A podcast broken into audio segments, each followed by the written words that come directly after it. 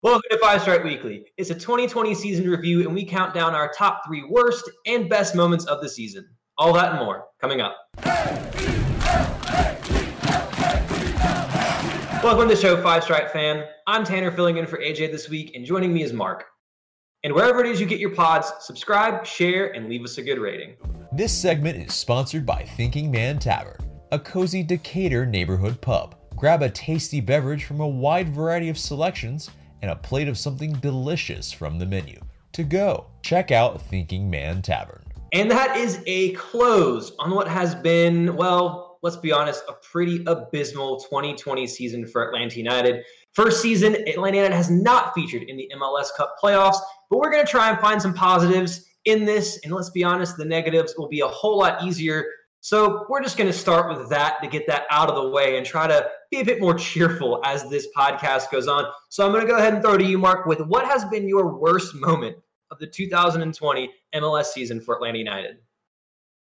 Oh, I think two came to mind. Um, I think the first worst moment for me was losing to Cincinnati in the MLS is back tournament. It's like when they lost to Red Bulls, it's like, all right, that's a bogey team. Like, no, not a big shock there. Cincinnati is absolutely one of the worst teams in the league for like two years in a row now. And to lose to them, it's like, oh, we're really bad. We're actually really bad because that was the MLS's back was the first action after the layoff. Before the layoff, you had two wins in the regular season, one against Cincinnati, and uh, you know you had the big loss to in the Champions League. So it's like we didn't really know what to expect. I don't think most fans were expecting that though. So. Yeah, absolutely. I think for me, there, there's two things. Well, there's a few that stand out because, well, this season has been an absolute travesty. Um, you know, before pre-COVID, I think you know you look at that three 0 loss away to America, and we were just terrible. I mean, I think that was one of the moments where, for me, it really showed where Atlanta United was, at least this current team was in comparison to the the clubs we're trying to compare ourselves against, which is you know those Mexican sizes where Atlanta United wants to be is is challenging them as, as one of the best teams in the in, in the continent and in CONCACAF. And I think that made it pretty apparent that A, Frank DeBoer had no idea what he was doing because that game was just awful tactically from the get-go. Um, but if you want to go after that, I mean, I want to say maybe that 4 1 loss to Orlando, but honestly, part of me just writes off the entire Stephen Glass timeline because at that point the season was gone and it was a shit show. But at the same mm-hmm. time, that loss was bad. I mean, that was bad. They looked horrendous away at Orlando, and it was just, it was really depressing. But also, you could possibly throw in that loss at home to DC as well because it's just like you beat them 4 0 away, and then you come back and then you lose at them at home, and it was just it was just really frustrating. So, but for me, I'd probably say if I had to pick one, I said that loss to America because it kind of put us in our place in a way, and that did not feel great. Mm-hmm. Yeah, I think the loss to DC at home for me too as well was a real dagger, just because like it's again it's one of the worst teams in the league. You know what I mean? Like you get beat by the best teams, like all right, fair enough. Like we're not at that point. Uh, to I mean, like DC was a shambles. We beat them. We won in DC for the first time, like how bad they were. And yeah, to come back home. And that I think was really the loss to put Atlanta United behind the eight ball in terms of making the playoffs, which like has to be noted, an expanded playoff field. Like Atlanta United couldn't even make it in the top ten in the in the East, you know, like oof, it's I think you know we got to be honest about how bad this season was. It was a shambles. Yeah, absolutely. And then we're gonna go for a combined worst moment, and I think for us this is pretty easy. And we just said the MLS is back tournament as a whole because three one nil losses, three absolutely pathetic performances, and then the coach gets sacked. I mean, you can't get much worse than what Atlanta United showed down in Orlando. That was bad all the way around. I think at that point, everyone kind of knew whether DeBoer stayed or not, it wasn't going to matter. This ship was was sinking, especially without Josef Martinez. It was apparent that it was it was just rough. I mean, if you get sacked after three games and you won two trophies the year before, I think that tells you everything you need to know. And like you said, it built into that fact that you lost to Cincinnati one 0 and it was just embarrassing. Yeah. I mean, yeah. Um, I image. I still have the image of Carlos Bocanegra just like talking on the bench, just like going on, and it's just like, yeah, that that that ain't good. Yeah, it, we became like that team, like making the headlines for the wrong reasons. You know, it was like everyone's favorite topic is like what's wrong with Atlanta United, but things were just they were so wrong. You know, it was, it was so obvious. I think it was things we said this before, things that just bubbled to the surface that we kind of noticed before in incidents here and there, and so um, you know they make the move. I think also for, I think the whole coaching, oh sorry, coaching search or you know lack thereof, you know, and just I guess having the interim coach finish the season. I don't know. I uh, I think that that's is a sore point for a lot of fans. You know what I mean? Because it's like, what exactly is the direction of this team? A manager, you know, knowing who the manager is is a big factor in that. And so I think not hearing anything just uh, creates a sense of worry for a lot of fans. I mean, like you know, there might be stuff going on. We don't know, but um, I think we would like to hear a little more. And we're definitely going to touch on that a little bit later when we get into the news because Darren Eales and Carlos Bocanegra spoke this week to the media about what the club's plans are going forward. But before we get to that, let's try and find some positives in this season and pick our best moments. So this is going to be a little bit more difficult, I think, because there's not a lot of bright spots. But right. go to you first. And what is your best moment from this past season for Atlanta United? Yeah, I mean, 2020 was obviously weird, right? So I think for a lot of reasons, um, that opening weekend in Nashville was uh, a high moment. You know what I mean? Because at that point, we we felt like you know season's looking up. Like we have, um, you know, PD and Barco look good together, and uh, Meza looks like he might be a player and all that. And uh, I mean, just to win it like this team that's new, but like you know closest to you, and like you're trying to build that rivalry or whatever. Um, the energy in the stadium was great, um, and yeah, I mean, uh, I think there was just a lot of optimism at that moment. And then like that's the game that we lose Josef Martinez, and like that's the beginning of the end of our season. So um, I think everything up until that moment really was probably the the peak of this season. Yeah, for me, I think if I had to pick a best moment, it would either be that 4 0 win away to DC or that win at home over Nashville where PT played really well and scored that banger because it was like, oh, he's really good. And then we sold him like the next week. But um, like, that was a game where it's like, oh, PT's good. Maybe he can carry this team. And then the DC win, it's just like, we finally get a win over there. You win 4 0. You look good. Gallagher looked good. Yeah. And then, you know, it's just, it, it's kind of just one of those brief glimpses of hope in a season that didn't really have much. Um, and then as far as our combined best moment goes, I mean, it's it's kind of hard to really pick like a combined best moment. Like what what do we both would agree on was the best moment of the season? For me, I guess I think it'd be a little bit of a of a trick answer. And then I think for me, the best moment of the season was when we fired Frank DeBoer because like it was clear and it was heading downhill and he had no idea what it was doing. And yes, the rest of the season was a shit show and we didn't make the playoffs, but you weren't going to probably make them under DeBoer anyway. And you were heading towards a mutiny again, it felt like within that dressing room where people clearly didn't like him. Right. And so even though it was a negative, it's kind of a positive because the club realized that it wasn't heading in the right direction and is at least trying to fix that and move forward in a different way. Yeah, um, I guess going back to my uh, previous answer, I maybe combined it's like the first three results of the season or whatever. Um, you know, the win over Motagua, um, win over Nashville, win over Cincinnati. You know, you're thinking like, okay, maybe this team has something going. Like I think that again, like that week or two weeks or however long it was, like there definitely was a lot of optimism in the team. So, um, yeah, Frank Frank DeBoer getting fired was that was like it was a shock. I'm because we didn't expect it to happen then. Uh, but I think when it happened, we were like, okay, we can move forward now. Can like rebuild and you know start the process or whatever. So. Yeah, I totally feel that. So our next bit of business we're going to get into is actually talking a little bit more about the team in detail in terms of the players, the performances, and who we think should stick around and who we think should depart because it seems like there's going to be a lot of roster turnover this year. And as we get into the news and talk a little bit about what Carlos Bocanegra and Darren Eales said in terms of building the, the roster up for next season, it looks like they're going to be making a lot of moves. And if we're being honest, it is a bit nervy because a lot of the moves they made this year didn't exactly pan out. And so I think there are some bright spots in terms of players. And going over the list of players we think should stay, you and I really agree, I think, on a lot of them. Um, I mean, yes. some off the bat that I think are really straightforward that, that, that we don't have to talk too much about just because we know they're staying. I mean, Moreno, given that he's a new DP and he's improved, and I think he will continue to improve with Josef coming in.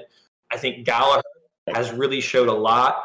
I think Bello has improved immensely this season. And that was something I think we talked about back at the beginning. It's something that I talked about. And it was, you know, once the season definitely kind of got lost, it was great to see him playing every game because he needed that experience to get better. And I think it's something that you, you've mentioned as well in terms of his progress and how much he'll mean to this team going forward. Yeah, I mean, for me, Bello's play has been uh, one of the bright spots of the season. You know, legitimately, you know, I think uh, we we got to see him play every week, which was kind of an issue before. Uh, we got to see him really hold down that spot and markedly improve, especially with his defending. You know, tracking runners, um, you know, not getting caught up field too often. I mean, you know, it's going to happen, but um, I think it definitely got better at that. And he still was, I think, consistent in his attacking contribution. I think uh, if we actually had better uh, forwards, or you know, maybe forwards that combine better with Bello, um, you know, you'd see even more from him. So. Um, yeah, Bello for me, I think one of the uh, bright spots. Um, in terms of players, going back to players that we keep, I think Robinson, Escobar. Yeah, I think we would keep them, and then that's like three out of your four in terms of the back line right there. So, uh, in terms of a positive, you know, it seems like we have uh, good talent in the in the defense, good young talent um, that can also improve. Um, I know Robinson had a bit of a dip this year. Uh, I think there was a lot going on, especially with the coaching turnover uh, that probably affected his play a bit. So yeah. I'm not worried about you know his you know him as a player going forward because he's still young. So now it's this what second full season of starting. So I mean, yeah, absolutely. And, and to get uh, at his age, you know, it was a trial by fire. And I think again, you know, he he grew a lot, and people still have to remember his age, where he is, and where he is in his development. I mean, he's not everyone's going to be Alfonso Davies. You know, like that's not going to happen. But Bello, I think, is making strong improvements to show that he can be a solid left back in MLS. And if he continue to improve on those performances, I still think he's two to three years away from really being an article where you could say he can he can go and make a move to a bigger league. I don't know if that's what he's going to have, but I think at least to have a homegrown player that you know whose contract's going to work a little bit differently in terms of how it's calculated against your cap is really really important for Atlanta United because if you look at the teams that are winning supporter shield like Philadelphia or even you know Red Bulls in the few seasons they've won it they've had strong homegrown players filling out that team which costs them less money which enables them to bring in better players even Toronto even though they spend a boatload on those DPs that they have they do bring through young players as well to help supplement that team you know speaking of young players as well you know I think that Lopez, we didn't really we didn't see him this year. He's going to be around. I think he'll get action next year. We didn't mention him, but Jurgen Damm, for all of the the stick he took before he came in, I think he definitely showed some bright spots as as a player for the Five Stripes, and I think that he's a player that can definitely offer a little bit more going forward, especially if you can get service into a guy like Josef Martinez, who if you give him half a chance, he, he he's more likely than not going to bury it. Yeah. Yeah. I mean, what I like about him is that he'll take the space. You know what I mean? Like, he's just that pure speed. And then, like, he actually has some decent skill in the ball as well.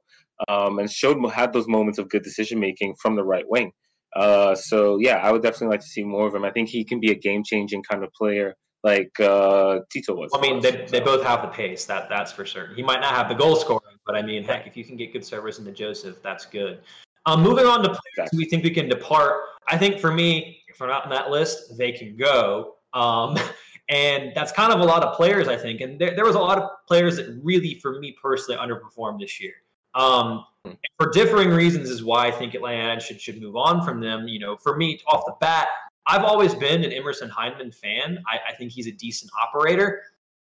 But what you're getting from him for the wages you're spending, that TAM money that goes almost up yes. to a million, you're not getting that from him. And as much as I like him, if you if you can shift that salary and get that off your books and find another player to come in, I feel like you can get more out of that money than what you're getting from Emerson Hyndman. Absolutely. But um, totally you know, agree. I mean, like, I go ahead. I was going to say on your Emerson Hyndman point, like I think if you're going to pay that salary for a midfielder, you want like a Darlington Nagbe kind of impact. um, and it's just not that.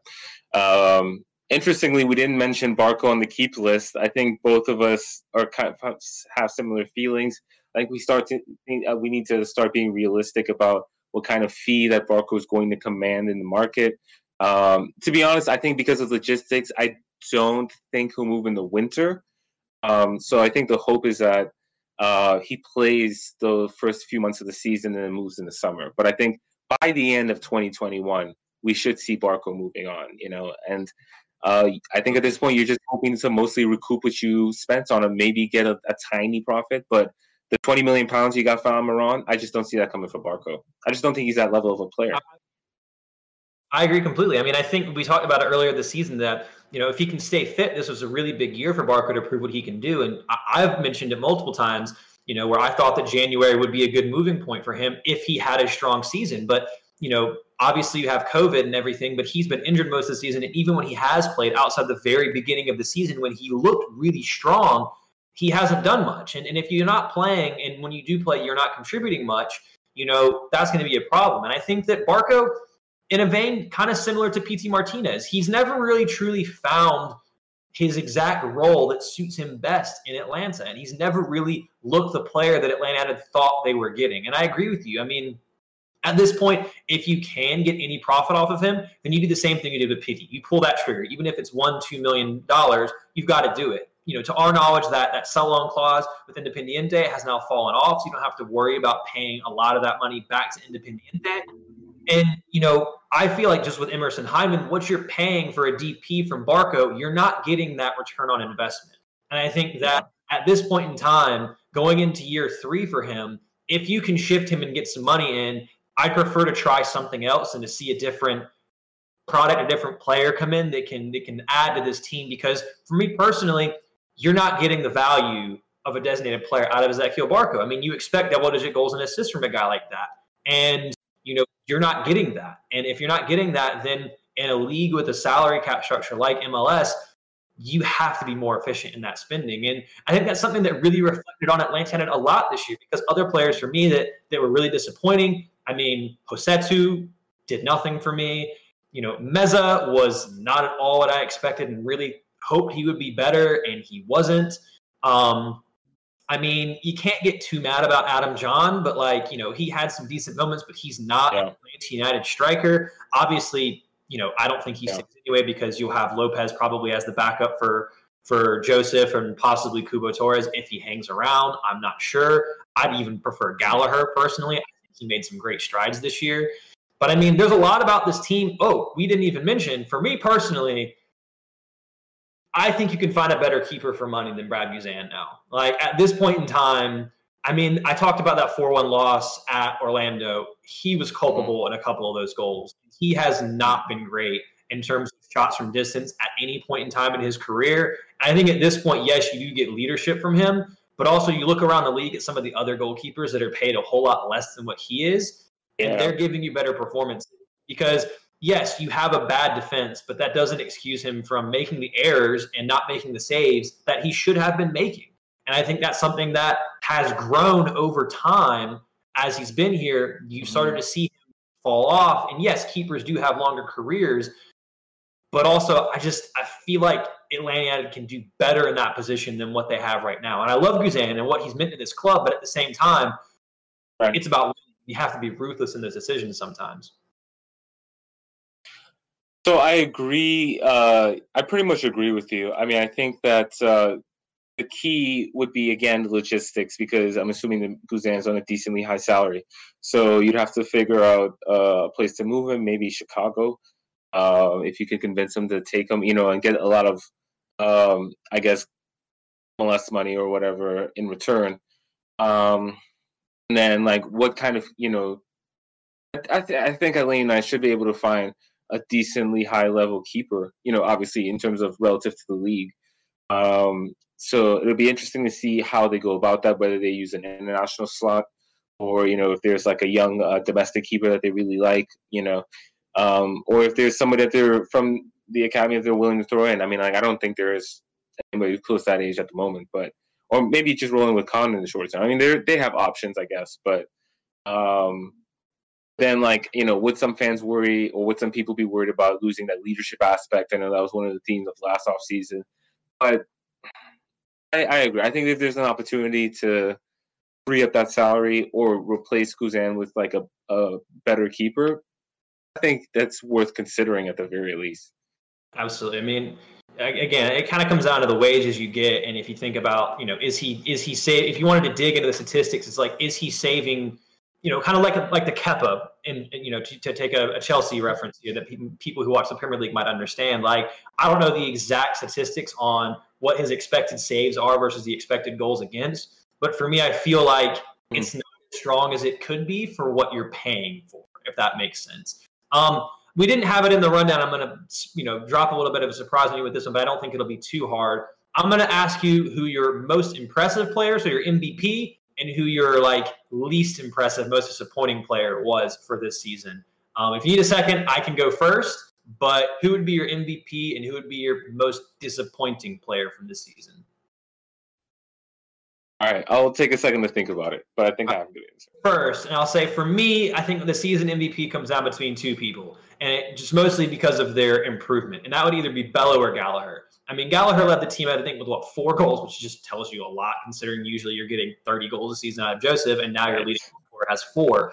I think he showed a lot, and he was one of the bright spots of the MLS's back tournament, if I'm being honest, because when he came on, whether he was playing left center back, central midfielder, or forward, he showed something that I don't think you saw in a lot of the other players on the team. He he worked really really hard, and I think that there is something there that could be really useful for Atlanta going forward. And then obviously, you know, George Bello with what he's done and his improvements. There's not very many other bright spots, but as far as MVP, if I had to pick one, I'd probably say Bello for me, just because on the whole he played more and was more consistent, I guess, throughout the whole season. And for me to pick a disappointing player, it, it's kind of harsh, but I'd probably go with Ezequiel Barco because I really felt that this was going to be the season, his third season in Atlanta, where he was really going to take that step up and become a key integral player for the Five Stripes. And COVID injuries, injuries aside, he never really did that outside the first couple games where he showed some real promise. But then, for a myriad of reasons, it just never worked out. And for me, we're three years into this project at this point in time, and he still really isn't living up to the hype and the price tag and everything that we thought we were getting when we signed Ezequiel Barco. And that's kind of frustrating because you really want to see him succeed and take that next step. It just, it still just hasn't happened yet. Yeah. So uh, in terms of um, biggest surprise or I guess best player, um, I, it's Gallagher for me as well. Um, pretty much, I think uh, I don't have too much to add to what you said, but um, I will say like in terms, you know, when you're in like having one of these kind of seasons and pretty much you're looking ahead to next season, you're obviously in the rebuilding phase. You got to figure out like who's actually worth keeping, who could have a role in a team that's making the playoffs and challenging for titles. And Gallagher, in you know, in the in the opportunity that he got this season, because really we didn't know anything much about him before this season, and he showed out, you know, in the opportunities that he got. And you love seeing that. You love seeing that positive attitude and, um, you know, that that sort of I guess approach to every treating every game like it's you know a big game or you know a big moment for him and uh, really taking the opportunities. I mean, I think he kind of fell off a little bit because of fatigue but uh, I think yeah, we've definitely seen enough for him to to see him, uh, you know, as part of the team for at least the next two or three seasons. Where do, you, um, where do you see his best position, or where would you like to see him most play for Atlanta United? Because he has the flexibility to play damn near anywhere across the pitch. He's shown. I mean, from left center back to wing back to central midfield to as a forward. Where do you think he fits in best as as a player for Atlanta United going forward? Or I like him like- on the wings. I like him on the wings. Um, I mean, I don't know if we'll see. I guess if the next manager uses three at the back, um, you know, I guess I could see him at a wing back role. But I like him generally speaking uh, on the wings in a four-three-three, um, preferably on the left. But I think he can do the job on the right as well. I just like how he takes on players, you know, drives the ball into the box, and you know, looks to looks for that final ball, for that final cross or whatever. Or you know, if the shot's there, you know, just that I guess uh, aggressiveness. You know, I like seeing that. I think we need players like that um, who can do it on their own, but also can just open it up for the team in general. Because you know the big players like Moreno and uh, Josef, when he comes back, they're going to be keyed on, and so it's like the you still need even if it's one or two players who is doing who are doing the scoring, you still need like a total team game. You know, so I think that's the key to Atlanta United getting back to its best.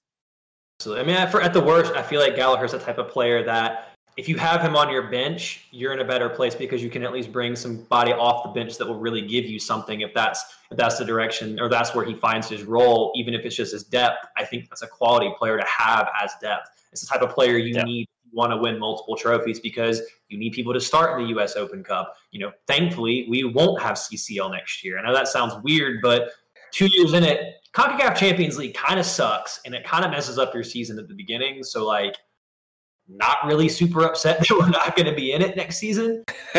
right. But anyway, guys, that's going to kind of put a bow on our 2020 season review. Please get down in the comments below and let us know what you think. Oh, what's up? Yeah, I, uh, I, I didn't, I didn't do my disappointing player. Oh, disappointing player. You're right. Sorry. Go ahead. Yeah. Oh, you're good. Um, for me, it's Fernando Meza. You know, like he was supposed to be the LGP replacement um, he is, you know, 30 years old. He is supposed to be a starter and fill, fill right in. And early on, like those first couple games, I was encouraged. He looked good, but that happened. I mean, he fell off. His play wasn't very good, and he just wasn't getting picked. And that for me was the biggest indictment. Like, like he was one of your marquee offseason signings, and when you go to not getting picked, like, even by the interim manager, it's just like, you know, like it, he just really seems like a one season bust. So, yeah. It, Great, that's for sure. But that will be the end of our 2020 season review segment of this podcast. So in the comments below and let us know what you think as far as your most disappointing moment, your best moment, players you think should stay or go, your MVP, your least valuable player, all that. Get down below and let us know what you guys have to say about that. But moving on, we will get into the news. And the first bit of news is something that, if we're being honest, I don't think anyone really cares about. And if it didn't happen, then whatever. But the CONCACAF Champions League, for whatever reason, is going to resume in December. And not only is it going to resume in December, it's going right back to that city we love oh so much, and it will be hosted in Orlando at Exploria Stadium. I I mean, what we're already dead. Like, why? I don't know. But we'll be playing December 15th against Club America in the second leg of the Champions League quarterfinals. Remember, we're losing 3 0, and this team's terrible. So there's going to be over a month where they haven't played. Who knows who's going to still be around? I think a lot of people are looking at this as an opportunity to play younger players, but uh, it just looks weird. What do you think, Mark? I don't know, man. There's just like some weird karma going on. I mean, like we've already had such a shit show of a season. We had to like our worst play was in Orlando in the MLS's back tournament. We lost Orlando twice, and now we got to go back there again. Like, oh god, just end the season. Just end the season. I'm, I'm ready for the season to be over the soccer gods are most definitely laughing at Atlanta United right now and doing as much as they can to torture them. But that will be, thankfully, mercifully, will be the end of the season. And a lot of people have talked about it as an opportunity to maybe try some academy players or some USL players. It's a lost cause. No one really gives a damn about the result, if we're being honest, because we know we're not going to win. Um, so I, I mean, even if we get completely shit housed, I don't think America is necessarily going to be putting out their top players either because they know that this is in the bag as far as a, a tie is concerned. Um, but you know, moving on from that, that will be the end, mercifully, of the 2020 season for Atlanta United. And speaking about the future, Darren Eales and Carlos Bocanegra spoke to the media, the media earlier this week, and really talked about you know what next season will be and how they're moving forward. And you know, in terms of a lot of the criticism that they took in, in moving forward, Darren Eales said, "We aren't naive. We aren't stupid. We have to learn from this. We've had we've had good years. We've had adversity." This year, and it's important that we learn from this. Sometimes in downtimes, you learn more. We've got to make sure we are better. And I think that's absolutely right because there have been good times, but despite winning two trophies last season, Atlanta United has kind of been on a downhill trajectory since that 2018 MLS Cup win because yes, you have Frank de Boer, but at no point in time did anyone really find the soccer that enjoyable. Um, and yeah, you win two trophies, great. One was a one-off Super Cup, which is probably the best game under De Boer, in my opinion, against Club America in the Campeones Cup. The other was the U.S. Open Cup, which is kind of a luck of the draw in a way, and it was at home. So like you kind of expected to win that game. But um, Darren Eales did talk about a few yeah. things um, that will work in the team's favor in terms of trying to add another trophy to the cabinet moving forward. Um, and in terms of hiring a new manager, which we talked about earlier, they do plan to hire a new manager by the end of the year, and with an emphasis on someone who has shown and demonstrated the ability to play aggressive, positive, attacking soccer. Obviously, that's what this club talked about when it was formed, and Darren Eales even touched about that in in his comments to the media where he was like, we're kind of looking back to how that 2017 season was, almost as a relaunch in 2021. We are trying to find that same energy and that same vibe that you captured in that inaugural season about this is who we are, and then building upon that going forward. And I think that that soul was kind of lost over the last two years because of just how negative everything was with the soccer. And then he mm-hmm. obviously touched on the fact of bringing Josef Martinez back. You get him back, that changes everything in terms of goals for you. But they also touched on there's some mechanisms within the new CBA that will allow the team to improve the talent there, and they have some more flexibility with yeah. the salary cap that they did not necessarily have this year. And so that's something that I think is going to be really important, building off what we talked about with moving those players on that we don't want and getting in some new talent. And then also he touched on the development of players like Bello, like Gallagher, as well as midseason acquisitions in Jurgen Damm and Marcelino Moreno. You know, how do you feel about what he said and about the direction you think that they're heading moving forward? Uh, so, I mean, I think the most uh, encouraging thing, or at least one of the things that I agree with strongly, is uh, trying to recapture the energy of 2017.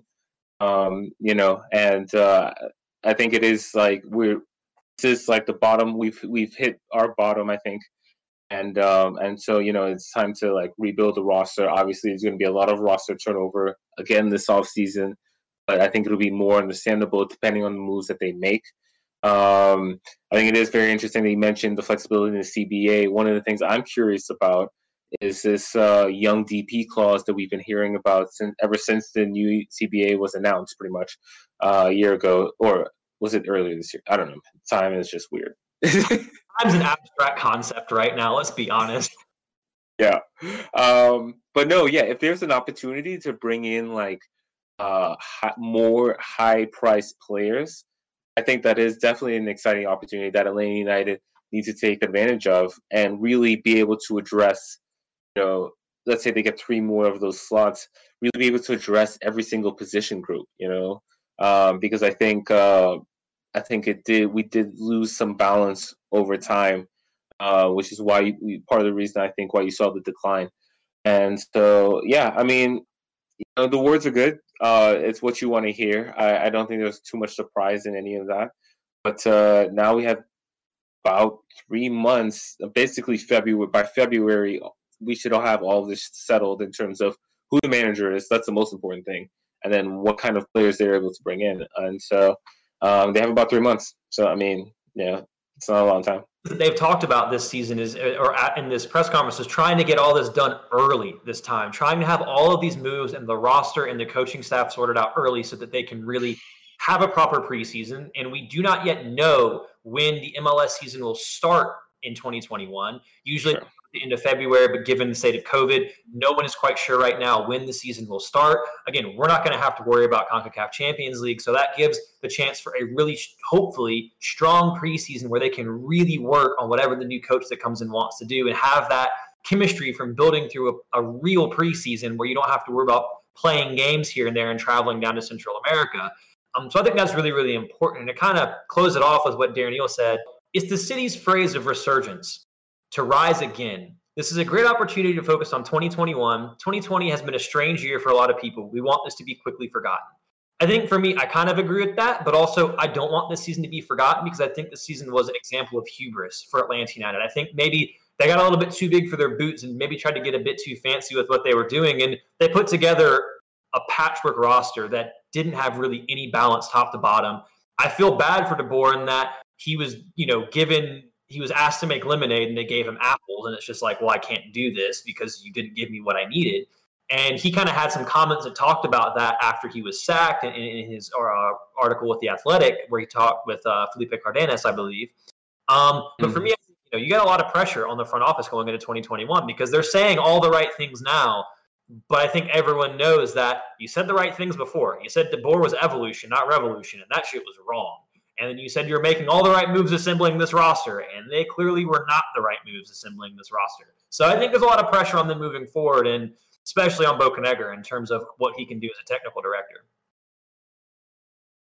But yeah, um, pretty much agree with that. But uh, in a in a positive note to kind of end things on today, if you have not seen Josef Martinez, got to spend some time with the special uh, fan Sydney Grace on her birthday. It was adorable. If you haven't checked it out, I'm not sure if we're going to throw it up on the screen, but there's definitely going to be a link to it. Josef's the man. I love him. And also to talk about him, we didn't speak about it in the news. Darren Eales did say they're not rushing him back at all, which is good, giving him his full time for recovery. I'm glad because you need him for next season. But yeah, Josef Martinez, do you think he ever becomes the captain of Atlanta United? I mean, I think he's a natural leader, you know, and I think that's one of the things we missed was his just emotional leadership on the field. And so um, I don't see why not. I mean, I guess, you know, you don't always see the striker as the captain, but to me, Josef would be is a natural yeah, I think he's pretty much the obvious captain. Yeah, I'd love to see him wear the armband one day. It's it's you don't usually see a striker wear it, but God, I love that man so much. But anyway, that is going to take us to our question of the day. And that is, what are you most looking forward to this offseason? New coach, new players, new primary kit? Please, can we go back to five stripes? Please, God. Let us know in the comments below what you have to say. But guys, that is going to put a wrap on this podcast, our season 20, our 2020 season review. We still have one more game, but the season's already over. Let's be honest. We can kick back and watch the playoffs and hopefully watch the teams we don't like lose and see someone maybe who hasn't won before win. That's just that's just what I want to see. But hey, it is what it is. Remember to like, comment, share, subscribe. For Mark, I'm Tanner. Thank you guys so much. Also, thank you. This is our first podcast, by the way. Um, since Corey passed away. And we just want to say thank you guys from the bottom of our hearts for all the love, support, and kindness you guys have shown from supporting and donating to the GoFundMe to all of your messages of love on social media. You guys have been absolutely incredible. It really does put the fam in Five Stripe fam. And I don't want that to sound corny. It, it means a lot. And, you know, it helps us in terms of, you know, when we make content to see how much you guys care and it does show that even in hard times for everyone that the atlanta united fan community is incredibly special so thank you guys so much we'll see you soon we're not sure when the next podcast will be up but we will keep making content throughout the off season as things go along so please stay tuned here and tuned into our social media to stay up to date on everything and that's it for us today. Remember to subscribe to us if you haven't already. Share this episode and leave us a review and rating so we can pop up higher in your rankings. And for Mark, I'm Tanner. Thank you guys so, so much for listening. Please stay safe. We'll talk to you soon.